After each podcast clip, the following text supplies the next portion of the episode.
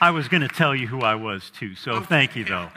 Just a stranger popping up here preaching the sermon. I know that normally doesn't happen, but why don't we pray? Ask God to bless our time together. Gracious God, thank you so much for bringing us together here this new year. We know with it is uh, a new beginning, and you make us new creations in your Son, our Savior. Give us attentive minds and hearts to hear your word, and just do your great transformational work through it. We trust you. We pray this in Jesus' name. Amen. As Pastor Bauer said, uh, I serve as president of the Texas District of the Lutheran Church Missouri Synod. I don't assume that any of you even understand what that means. Some of you do. Uh, the Missouri Synod is a national church body. There's 6,000 congregations. Here in Texas, we have 4,000 congregations. So it's a subset of the national organization. And my, uh, you're one of those congregations, one of the 400. And so my calling is to help resource and encourage and equip and keep congregations accountable as well. So there are the 400 congregations. You have one of the early childhood centers as well. There are 127 schools. And I think there's probably close to 4,000 church workers in the uh, Texas district as well. But our primary focus in Texas is something you're intimately engaged in. It is to reach people with Jesus, to share the good news of the gospel. And one way we do that is exactly how you got started. Your founding pastor was here last week, right? Pastor Van Duzer. He was a church planter, and he planted this church. Some, how many of you are charter members? Anyone charter member here? All right, we've got a few charter members. So, one of the most effective ways to reach communities is through new communities, new faith communities, new churches.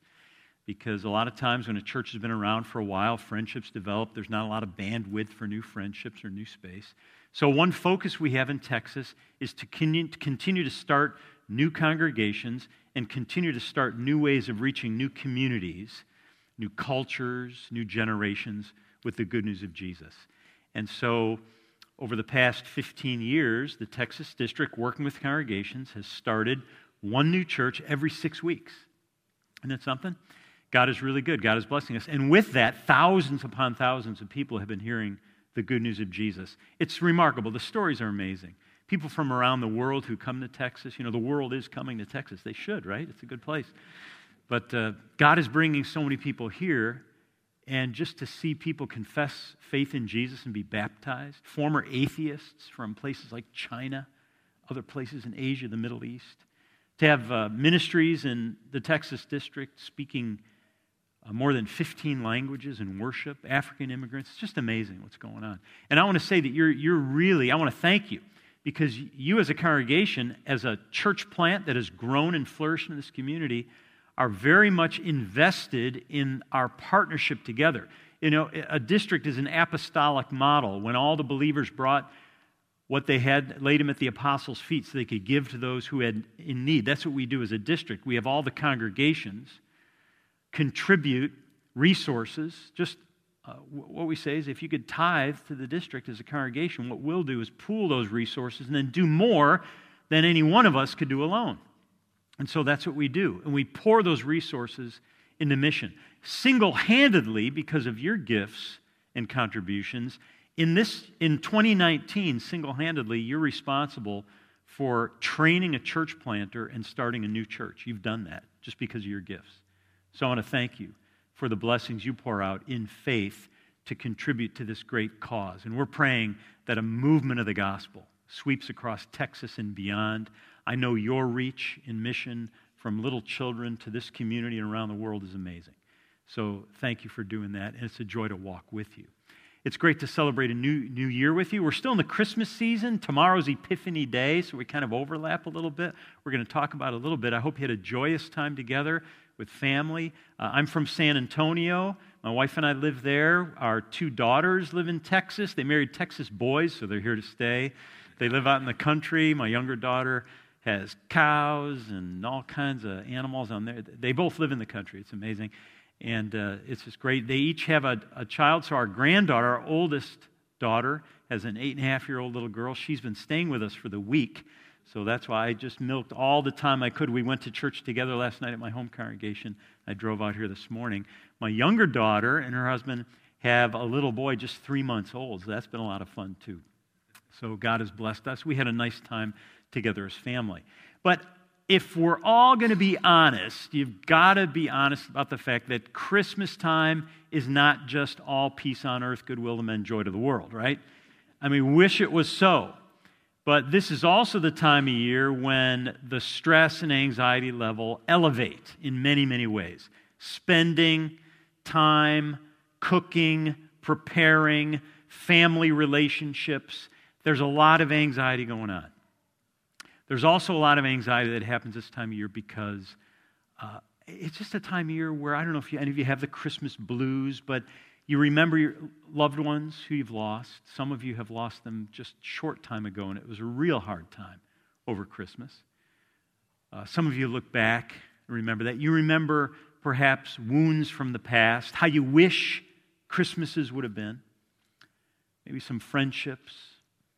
Some of you are hurting because of a job loss or you don't like your job and things aren't really going well. A lot of that swoops in over the holidays as well. And honestly, that's how Christmas began, isn't it? I mean, think about it. It was a time of great worry, anxiety, and stress. Suddenly, Mary saw an angel, and the announcement of the birth happened. That was stressful. Then Joseph had to navigate logistics with his fiancee who was expecting a baby. That was not easy. High level of anxiety and worry for him. Then they had to make the trek to Bethlehem, which wasn't easy. And once they got there, Joseph didn't make a reservation, as most men think they can live without. And they couldn't find a place. And so she was, Mary was ready to give birth, and they ended up being in a barn, a stable. And imagine that, giving birth in a stable to the Savior of the world. Well, then switch scenes to the countryside, and the shepherds are scared stiff because a whole bunch of angels appear to them. It says they were sore afraid, right? Filled with fear. This was not a happy thing. They didn't know what was going on, and they made the trek to see the baby. And to top it all off, here we have an epiphany. The wise men follow the star. They go to Herod and inquire where this child was born, and Herod does not react very well. He feels like there's a threat and decides to put all of the young children in Bethlehem to death. And so Joseph and Mary were warned about it. They had to flee again. They were refugees in Egypt because of the murderous threats. The first Christmas was no picnic. This was a time of great anxiety and great stress, so you're not alone. And maybe some of the residual stress is happening in your life even this morning. Maybe you came in here with some burdens that you, you said, Gosh, it's a new year, but I've got the old junk that I'm still wrestling with. I've got the relationship struggles. I'm worried about my kids. Got some family things going on, some jobs, some friends, and even in church. Anxiety, stress, next steps. Where do we go from here? How do we handle it all? This is the real Christmas. This is the real Epiphany. And that's the question, right? How do you handle it all? So let's talk about that. We're going to have a meeting after church to talk about other logistics, but let's talk about the answer to anxiety. So I want to show you a picture on the screen I took at the Museum of the Bible in Washington, D.C. Did you know there was a Museum of the Bible? Just opened a couple years ago. One of our Lutheran Church Missouri Synod former seminary professors, Dr. Jeff Kloha, is the chief curatorial officer of the Museum of the Bible in Washington, D.C. This is an effort of some visionary Christian leaders and business people across the country for instance, Hobby Lobby is really behind this a lot. The owner of Auntie Anne's Pretzels and all kinds of things. Christian business people said, let's highlight the scriptures and show people the beauty and wonder of the scriptures. All people in the world. So it's really kind of a unique place. And they have amazing displays. And I mean, it takes more than a day. Interactive things that kids would even enjoy, like Disney World or something. It's really something, along with some uh, great archaeological displays showing you the truth, the veracity of the scriptures, the trek through time, how it's impacted people and history. You can even sit in a little cubicle where you listen to a bunch of rock tunes through the ages that have biblical themes that we just take for granted. So it's a really remarkable place. This is a brand new sculpture A little dark. We'll, we'll move in a little bit in a second. But this is a brand new sculpture. This is the clay version that was sculpted live in December before Christmas of Mary, Joseph, and baby Jesus, the Holy Family. I thought it was really a moving sculpture. Let's look at the close up right away at the next slide, just so you can see a little more. A little better there. Right in the middle, Mary is embracing the baby Jesus.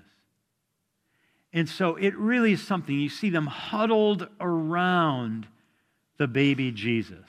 It's like almost an oval shape that they're huddling around this newborn Savior. This gives us some clues about the answer to anxiety. On one hand, you look at this sculpture and you see anxiety. They're bent over. You know, this, this is not an easy trek, not an easy deal. And I think you notice the anxiety in Mary and Joseph, particularly when you listen to this, the gospel reading for today, didn't you? Suddenly, Jesus' parents lost him. Now, talk about parental responsibility here. You know, given the gift of the Son of God, they couldn't find him. They went a day journey thinking, well, I thought the other guys had him and they didn't know where he was. So imagine now, you know, one from a parent perspective, where is my child?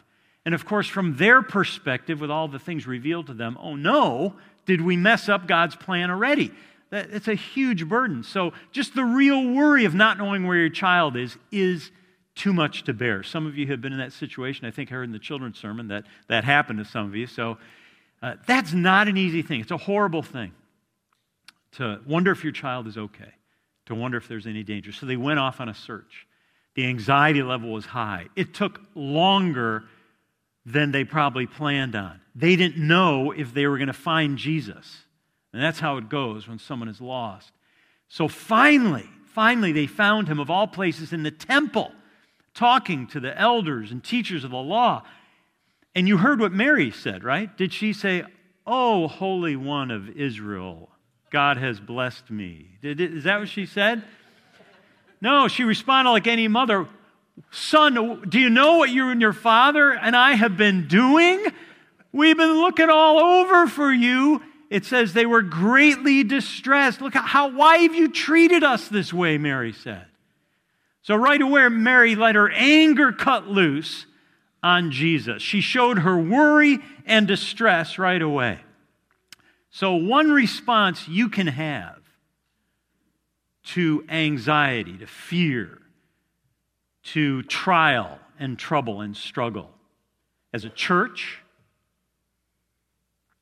as an individual, as a family member, as a parent, husband and wife, grandma and grandpa, as a neighbor, coworker. One, one reaction you can have is you can become really, really good at grumbling. You can. You can embrace negativity and bitterness. And you and I are good at that. That's kind of a go to, right? We're fallen people, we're sinners. And so our go to is typically like what you saw Mary do lash out, grumble. You can grumble in the voice in your head, just you know, really give it to everybody. I should have, would have said it, you know, in your head. You can grumble out loud to others and be very negative about any situation. You can lash out in anger when things take place and make that a habit in your life where you just blast away without thinking. You can pull back from others and cut off relationships. You can be a, a negative, bitter person. And like I said, that's something you and I are good at. That's one response to anxiety you and I can have. And Mary showed it, Joseph showed it. You could do that as a church.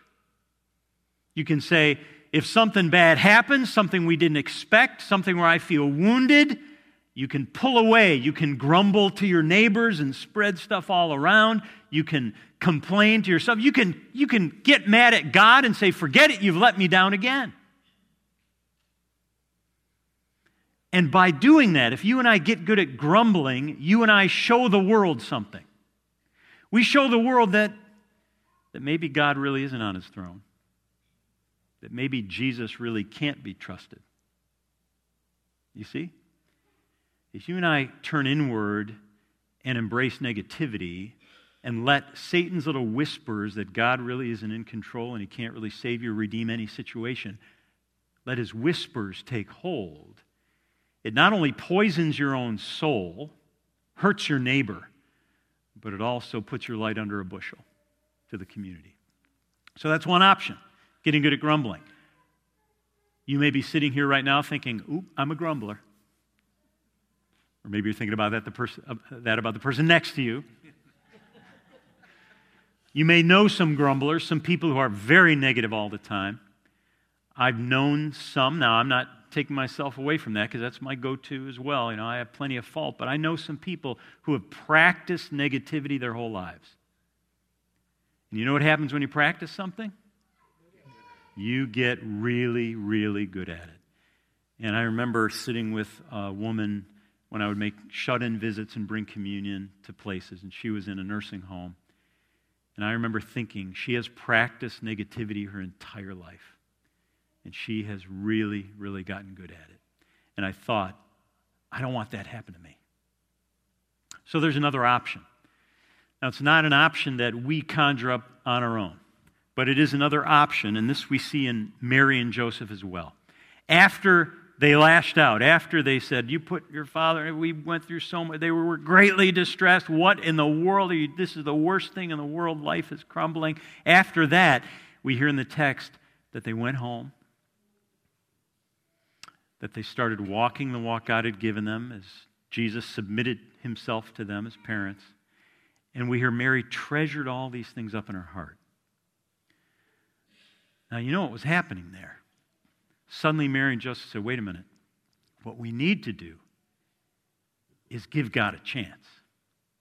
So you could get good at grumbling, or you could get good, this is the second response, at blessing, being a person who blesses. You could be a person who grumbles or a person who blesses. What am I talking about? What does it mean to bless? Blessing is God doing His doing in your life. You receive the blessing of the Lord at the end of a worship service. We bless children in Holy Communion. What we're doing is we're not wishing something, we're bringing God's gift, God's doing into the situation, into your life. That's what it means to be a person who blesses. You give God a chance, you walk with Him. So, a couple of ways you can become a person of blessing is instead of first to grumble, complain, and be bitter, is first to pray to pray. So, uh, you lift your life up to the Lord. You cast your cares upon Him. Instead of carrying it all yourself, you release it to Him. If you're mad at somebody, disappointed in someone, hurt by someone, you say, Lord, take this person, do something good with them. I can't carry that burden on my shoulders. I don't even know what to do. You take them and take all the feelings along with them. You pray, you lift up people to the Lord, you cast your cares upon the Lord. You ask the Lord to bless them, to bless the situation, to figure it out instead of you trying to figure it all out. And when you bless, when you bring someone to the Lord, when you cast your cares upon Him, when you take the, the, the, questions you have that you don't know answers to and say, Lord, you take this and carry this. You have bigger shoulders than I do. You can do it more than I can. That's also the first step of forgiveness. Forgiveness means you don't carry around a toxic, toxic soup of bitterness in your heart and soul. Instead, you continue to just drain it away to the one who can carry it on his shoulders. So you pray. I remember when. Uh, particular time in my life, my kids were teenagers. All right, so now they're 30 and 29. This is a, while ago. They were teenagers. And uh, I don't know, maybe it's easy for some people, teenage years, but it wasn't that great for us. It was tough.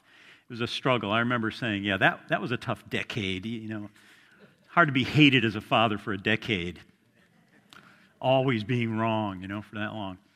But it was tough. And so home life was not all hunky dory all the time. And my wife and I have always tried to cultivate a great home, but boy, it was tough. And I remember going on my morning runs. I like to run. Going on my morning runs. And I remember cycling through my mind a whole bunch of grumbling, complaining, and woulda, shoulda, coulda, and you know, just, just foul kind of stuff going through my mind because I was mad and disappointed and oh, trust was broken and I'm never gonna again and you know all that stuff flowing through my mind. And I remember at one point, this is a Holy Spirit moment, he knocked me in the side of the head and he said, What are you doing? What are you doing? Holding on to all this stuff, letting that poison seep into your heart, rehearsing statements that do no good to anybody, just hurt instead of bless. So, what you should be doing instead of having the voice in your head cycle a bunch of toxic bitterness, you, you need to have the voice in your head pray. Pray for goodness for those teenagers. Lift them up before the Lord. Ask God to do His work. Treasure it up in your heart and watch Him and trust Him. And my grumbling turned to praying. And it was just a lifesaver. It saved that season of life because I had a refuge and strength, and I could say, God, you got to figure this out. You got to show me the way. How's your prayer life? Is a voice in your head saying more negative things against yourself and others and, and, and, worry and going 100 miles an hour about your list of things to do or inadequacy or hopes and dreams? Is the voice in your head getting out of control? Should the voice in your head instead be saying, Dear Lord Jesus, hear my prayer? See? It's a new year. Great time to reboot your prayer life. Instead of complaining about your husband or wife, pray for them. Instead of grumbling about your kids, pray for them. Instead of feeling negative towards your neighbor or wondering where in the world the church is going, lift it up in prayer. It's a good time to do that. If you do that, if you get a prayer, you become a person of blessing. So praying. Second part of it is watch. Watch. So you pray and then you watch. Psalm 5, verse 3 says, In the morning I lay my sacrifices, my prayers before you, and I wait in expectation. Wow. If you pray, if you ask God questions, if you cast your cares upon Him, you got to give Him some room to answer. And you got to watch for the answers. And the place to watch first is in His Word. In His Word. Listening to His Word like you're doing now in church. Reading His Word. Before my morning runs, as the river of complaint was coming to a close with prayer, I would open the Bible and I would read through the Psalms. You know, the Psalms is the Bible's prayer book, and I'd recommend if you're not actively in the scriptures right now, just read the Psalms. Just start off and see how real they are, how authentic they are. And you don't have to read a whole psalm. I would stop sometimes just one line or half a verse and say, Whoa, look at that. I need that. And I'd go off on my run and let that just dwell in me richly. So when you watch, start with the Word. Again, it's a new year. If you've fallen a little bit back on your scripture reading, gosh, we have so much access to the Bible now in our devices and everywhere. Start with the Psalms. Just pick it up. Just read the Word. The Word is living and active. It's powerful. It cleanses the soul. It, it brings God's wisdom. You know, you heard the wisdom of God that Solomon asked for in the first reading. You heard how Jesus grew in wisdom. The, the Word gives you wisdom. The Word shows you the way. The only reason the wise men were able to find Jesus is because they were reading the scriptures and they saw what God was preparing for them. So watch, read the scriptures, hear the wisdom from other wise people in your life. Look and see what God is doing. See how He's changing your heart and teaching you and growing you through adversity. Seeing the, see the miracles that God will do. If you want to become a person of blessing, pray and watch. Now, you might be saying to yourself, oh, that is really tough. How, how, how can I do that? I mean, I'm a pretty stubborn individual. This is going to be, I, how can I change? Let's look at the picture again, the close up again. Can we put that up there? See this? See how they're huddled around Jesus? You know, what's happening is they're not so much huddling, Jesus is drawing them close. He's drawing them close. You see, the only way you can become a person of blessing is because you first have been blessed. While we were still sinners, the Bible says, grumblers, negative, bitter, angry, holding grudges, stubborn, while we were still sinners, Christ died for us. He drew you close. He pulled you in from an orbit that would spin out of control into that beautiful picture you see on the screen, gathered around Christ, who is at the center. Imagine that. Jesus has forgiven you. Think about you. Really think about you. Think about the things, the thoughts no one else knows. Think about the actions, the words in your life that maybe the church people don't hear, but they're happening or they've happened. Think about your life. Jesus has forgiven you, He's let it go. We hear the beautiful prophecy in Isaiah. He was pierced for our transgressions. He was crushed for our sins. The punishment that brought us peace was upon him. And by his wounds, here's hopeful words by his wounds, church,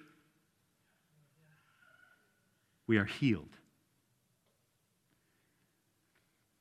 The only way we become people of blessing is because we've been so blessed. The only way you and I can love is because we've been so loved. The only way you and I can live in new beginnings is because we've been given a new beginning through Christ. He has drawn us in, drawn us close. Folks, consider that Jesus' parting Christmas gift. It's the last day of Christmas. That's his parting Christmas gift to you to take you away from grumbling, to make you, to make your church a church of blessing. One little footnote before I end. You heard at the gospel reading at the beginning, Jesus grew in wisdom. And at the end, it says that too Jesus grew. Those are two different words for grow. The first one for grow is like a normal plant growing, beautifully nourished. Oh, it's so nice. A flower coming to blossom. That's one way to grow. And God feeds you, He grows you that way. But He grows you another way. The second way, the last verse, it says Jesus grew, increased. That word means to grow in the face of struggle and opposition. It's like a boat being buffeted by waves. Jesus also grew by facing the worst struggles he would ever see and saving you and me and rising from the dead to let you know that no matter what's buffeting you as an individual, as a church, no matter what, you will rise again. You have great hope. You're a person of blessing today, transformed by the word. It's a fact. I pray God gives you his spirit and strength to live that. Let's bow our heads and pray. Gracious Father in heaven, thank you for drawing us close through your Son. Change us today. Lift us up. Lift up this church. Show your goodness, the great gift of blessing life and the power of the resurrection. We trust you. We pray this in the name of Jesus. And all God's people said, Amen.